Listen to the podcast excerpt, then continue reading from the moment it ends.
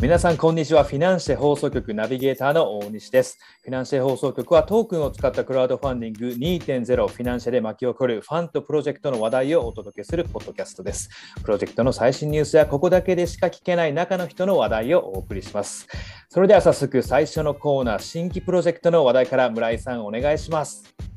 はい。湘南メルマーレがサポーターと作るスペシャルデープロジェクトを指導という話題からお伝えします。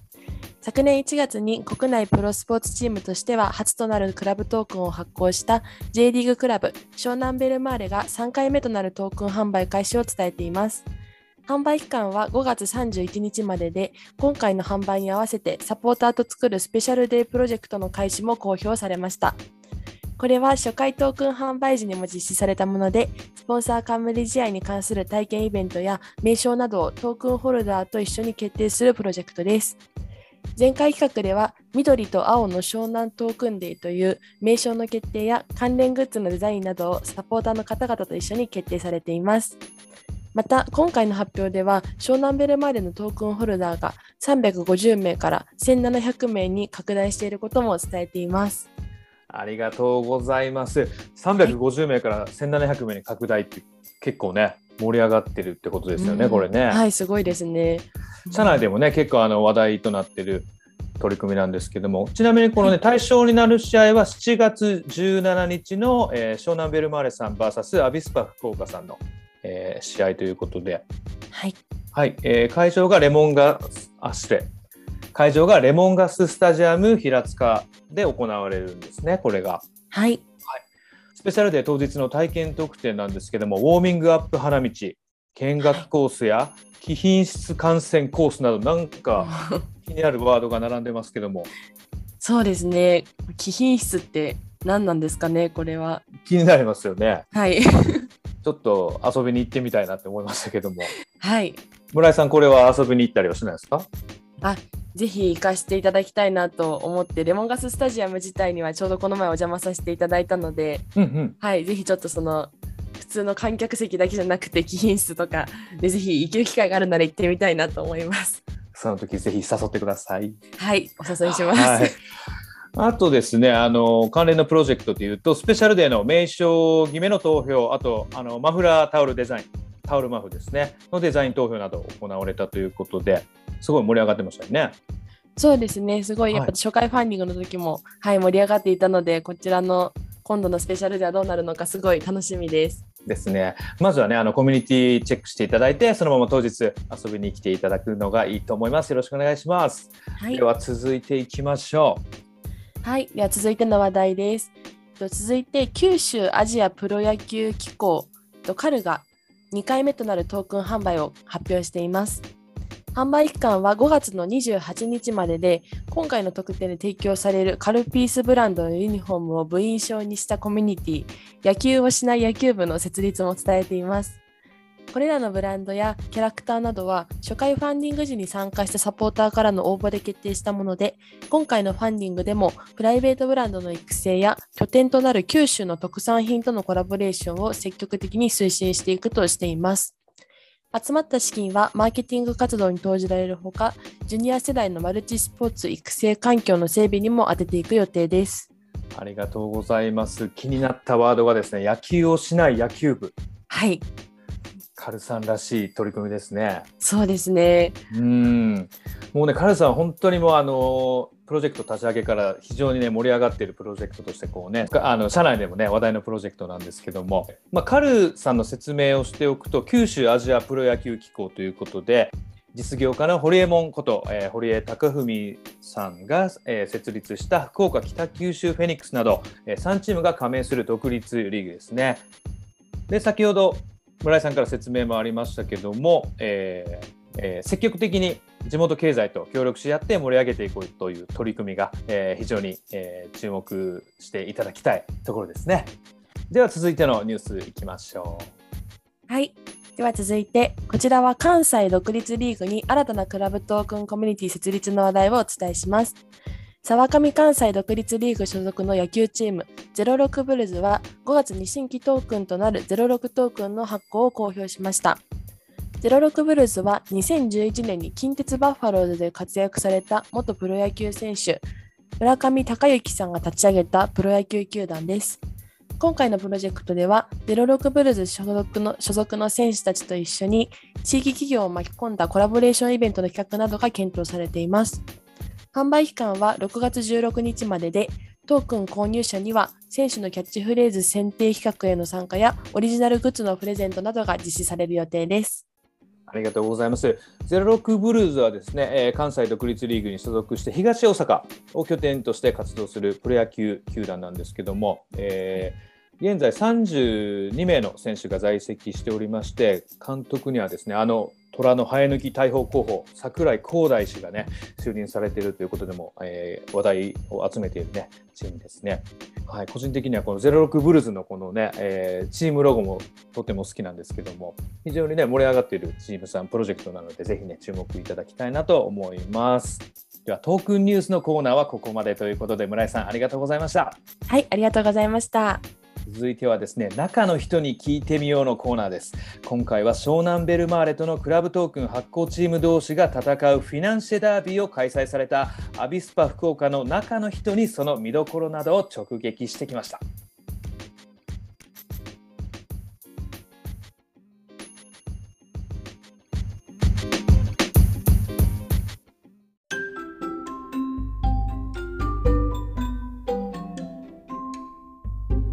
はい、えー、本日は、えー、アビスパ福岡の、えー、平田義久さんに、えー、突撃インタビューをさせていただきます。平田さん、本日はよろしくお願いいたします。よろしくお願いします。では、えーと、改めて、えーと、平田さんの自己紹介を簡単にお願いできますでしょうか。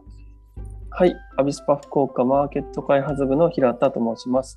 えっ、ー、と、主にスポンサーセールスと、あとは、あの、フィナンシェさんだったり、あの、DX パートナーみたいな、あの新規事業開発というものを、えーと、主に行っております。よろしくお願いします。よろしくお願いします。でちょっと早速なんかいろいろお伺いできたらなと思うんですけど、えっと、はい、まず、えー、アビスパ福岡さんでなんかまあフィナンシャルを導入したきっかけだと振り返りをお話しいただいてもよろしいですか？はい、じゃあ、えっと、まずきっかけの方からお話しさせていただくと、まあ、先ほどあの、まあ、そういったクラブさんたちがやってるのを、まあ、見てましてで、まあ、ちょうどあの J1 に上がったタイミングで、えっとまあ、J1 に定着していかないといけないというクラブの状況っていう中でやっぱりあの過去と同じことやっててもちょっと難しいなっていうところもあった中であの、まあ、フィナンシェさんのサービスだったりとか、まあ、トークンとか NFT っていうものを、まあ、ちょっといろいろあの見させていただいてた中で、まあ、ちょっとこう新しいチャレンジとして、まあ、一回やってみたいなって思ってですね。なので、あのまあ、ちょっといろんなあのメディアさんでもお話しさせていただいたんですけど、まあ、J リーグで一番ビスパ福岡っていうクラブが、まあ、挑戦しないといけないクラブなんじゃないかなって僕は思ってまして、で、まあ、そこのちょっと大きな一個可能性を感じて、あの、フィナンシェさんのあのサービスを導入させていただいたっていう流れです。で、えっ、ー、と、まあ、去年から、あの、まあ、えー、サービスを活用させていただいて、で、えっ、ー、と、先週ですね、あの、第2回目の、あの、フィナンシェマッチというものを開催させていただきました。で、あの、まあ、やっぱり今までも、あの、サポーターの方がすごく、こう、なんでしょう、自分事としてクラブを捉えていただいて、すごく熱心な方が多いクラブだと思うんですけども、あの、今回の、あの、まあ、いろんな冠試合の、あの、まあ、抽選でですね、あの、エスコートキッズっていう選手と、あの、一緒に子供さんがあの出れる権利ですとか、キックインセレモニーだったり、花束贈呈だったり、まあ、あの、普段、えー、スポンサーさんが、えー、っと持たれている権利っていうものをあのトークンホルダーの個人の皆様あのご購入いただいた個人の皆様があの体験できたっ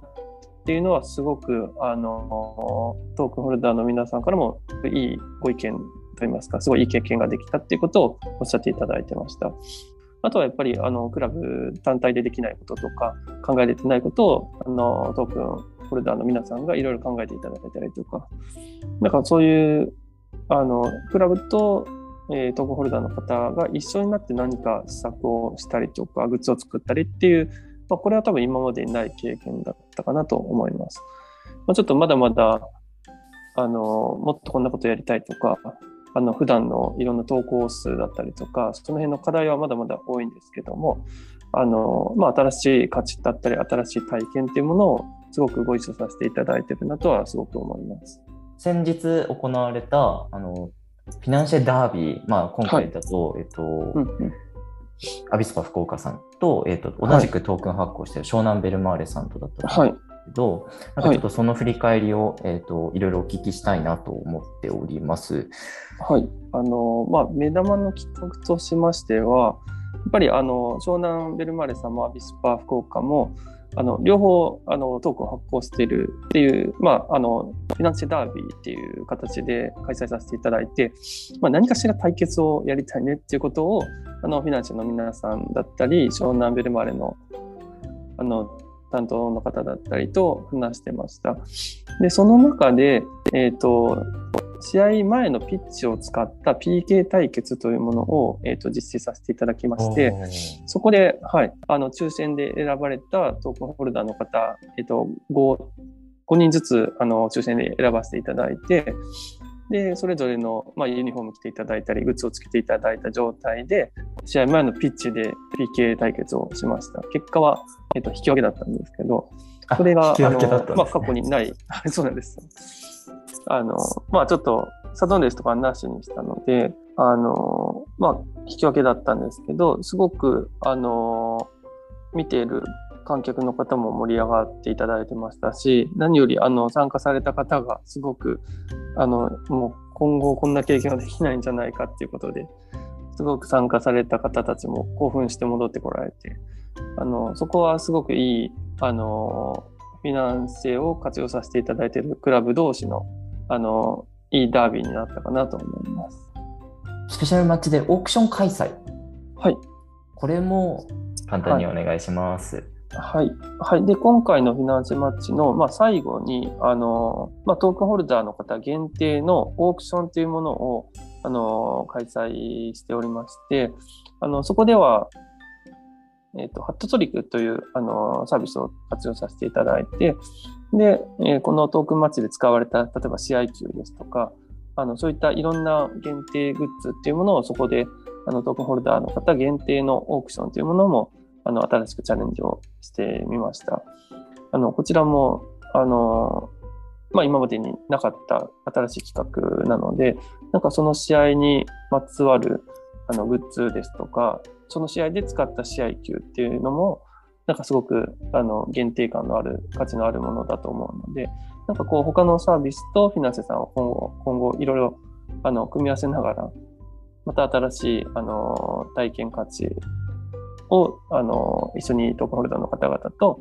作っていければなと思っております。はい、えー、平田さんありがとうございました。ありがとうございました。でまだまだ多分いろんな企画をこれからご一緒させていただくかなと思いますので、えーと、はい、引き続きまたあのこういったインタビューもさせていただきたいと思います。はい、